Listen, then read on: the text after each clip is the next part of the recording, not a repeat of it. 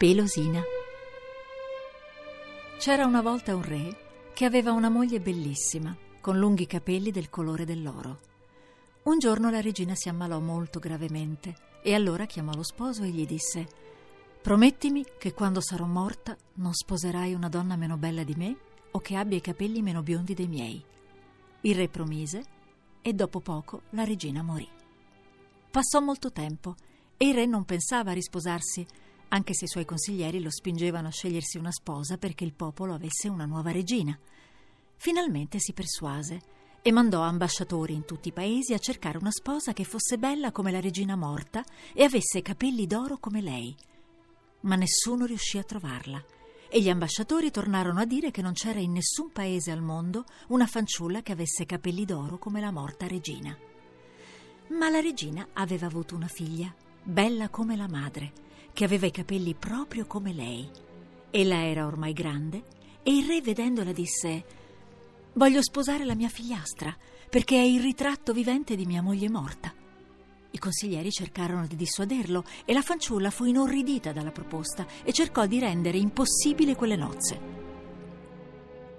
Prima di sposarvi, gli disse, voglio tre abiti.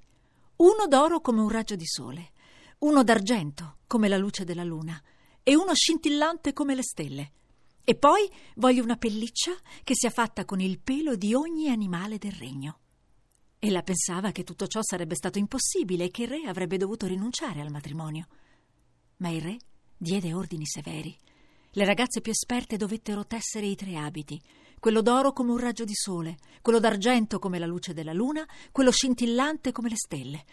I cacciatori più abili dovettero catturare tutti gli animali del regno e portare al palazzo un po' della pelle di ognuno. Ne fecero così un manto con pellicce di ogni tipo. Quando tutto fu pronto, il re portò le vesti e il mantello alla fanciulla e disse Domani celebreremo le nozze. Ella allora decise di fuggire e la notte prese con sé tre gioielli, un anello d'oro, un piccolo fuso e una piccola conocchia entrambi d'oro. Mise i tre vestiti, quello d'oro, quello d'argento e quello scintillante come le stelle, in un guscio di noce. Si avvolse nel manto di pelliccia, si sporcò volto e mani con la fuliggine e se ne andò. Cammina, cammina, arrivò a un bosco e si rifugiò in un albero cavo per riposare. Lì si addormentò e continuò a dormire anche quando il sole era ormai alto nel cielo. Il caso volle che un re nel cui regno si trovava quel bosco, decidesse proprio quel giorno di andare a caccia. Quando i cani arrivarono all'albero cavo, cominciarono ad abbaiare e il re comandò Guardate quale bestia si annida là dentro. I cacciatori obbedirono e riferirono poi Nell'albero è rintanato un animale mai visto, con un pelo formato da ogni tipo di peli. È là dentro e dorme. Prendetelo vivo, ordinò il re, e portatelo ben legato al palazzo. I cacciatori obbedirono, ma la fanciulla, svegliata di soprassalto, gridò spaventata: Sono una ragazza, sola e abbandonata, abbiate pietà! Quelli la guardarono e ridendo risposero: Ehi, Pelosina, vieni con noi, potrai dare una mano in cucina. Così la portarono fino al palazzo reale, le diedero un sottoscala per alloggio e dissero: Bestiolina pelosa, qui potrai dormire. Poi la portarono in cucina, dove dovette portare acqua e legna, spazzare, spennare i polli, pulire la verdura. Insomma, a lei affidarono tutti i lavori più umilianti. E così Pelosina rimase per parecchio tempo nel palazzo di quel re, come la più misera delle serve. Lei, che era stata principessa. Un giorno ci fu una gran festa e Pelosina disse al cuoco: Lasciatemi salire a dare un'occhiatina dalla fessura della porta. Va pure, concesse il cuoco, ma torna presto, eh? perché devi spazzare la cenere. La fanciulla corse nella sua stanzina, si tolse la pelliccia, si lavò così bene che riapparve tutta la sua bellezza. Prese dal guscio di noce l'abito d'oro come un raggio di sole, l'indossò e andò alla festa. Nessuno sapeva chi fosse, ma tutti, pensando che si trattasse di una principessa, si inchinavano davanti a lei. Il re la invitò a ballare e intanto pensava tra sé non ho mai visto una fanciulla così bella. Al termine del ballo si inchinò ed ella ne approfittò per fuggire. Il re la cercò, la fece cercare dalle sue guardie, interrogò le sentinelle alla porta, ma nessuno l'aveva vista. Infatti, ella era ritornata nel suo sottoscala. dove si tolse il vestito, si annerì di nuovo il volto e le mani, si rinfagottò nella pelliccia che la copriva tutta e tornò ad essere pelosina. Tornata in cucina, il cuoco le disse: Prepara tu la minestra per il re intanto che io vado a dare un'occhiata, ma fa attenzione che non ti cadano capelli nella minestra. Pelosina preparò la minestra meglio che poté. Poi corse a prendere il suo anello d'oro e lo mise nella zuppiera della minestra.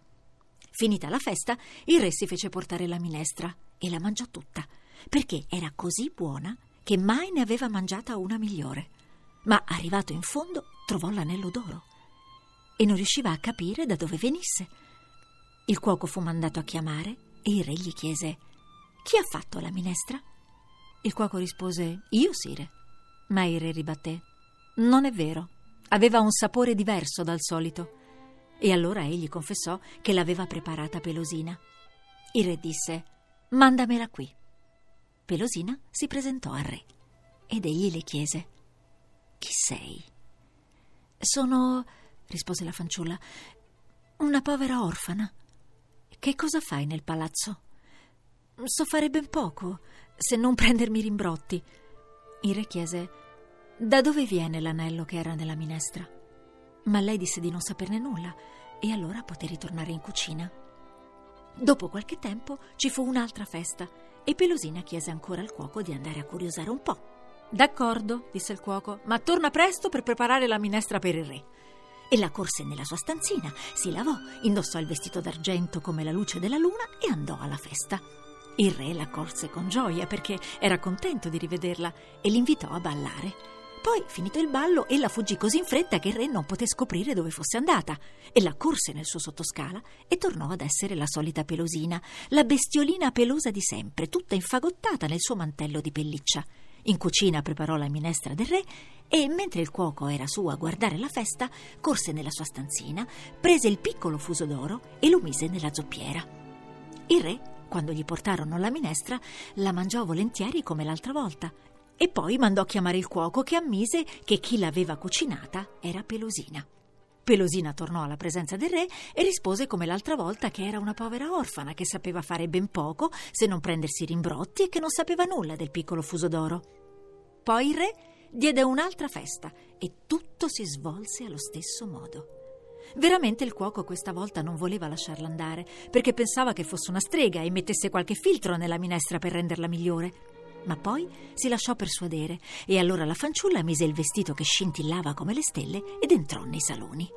Il re ballò con lei e intanto pensava che era ancora più bella delle altre volte e il ballo fu molto lungo perché così aveva ordinato il re.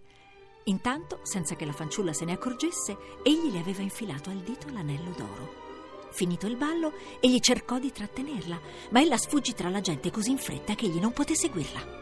Il ballo, essendo durato più a lungo delle altre volte, ella non ebbe il tempo di togliersi il vestito, ma lo nascose sotto il manto di pelliccia che la copriva tutta. Si sporcò viso e mani di fuliggine, ma nella fretta non si annerì un dito che rimase pulito e bianco. Poi corse in cucina, preparò la minestra per il re e vi mise dentro la piccola conocchia d'oro. Il re la trovò e fece chiamare Pelosina. Quando ella fu alla sua presenza, egli vide subito il dito pulito e bianco dove brillava l'anello e allora le afferrò la mano. La fanciulla fece per sfuggire alla stretta, ma la pelliccia si aprì un poco, rivelando lo scintillio del vestito. Il re allora afferrò il manto di pelo e tirò. Così apparvero i bei capelli del colore dell'oro e la figura splendida della fanciulla, che non poteva più nascondersi. Il re le disse: Tu sarai la mia sposa e saremo sempre uniti. E così fu, e vissero felici e contenti per molti e molti anni.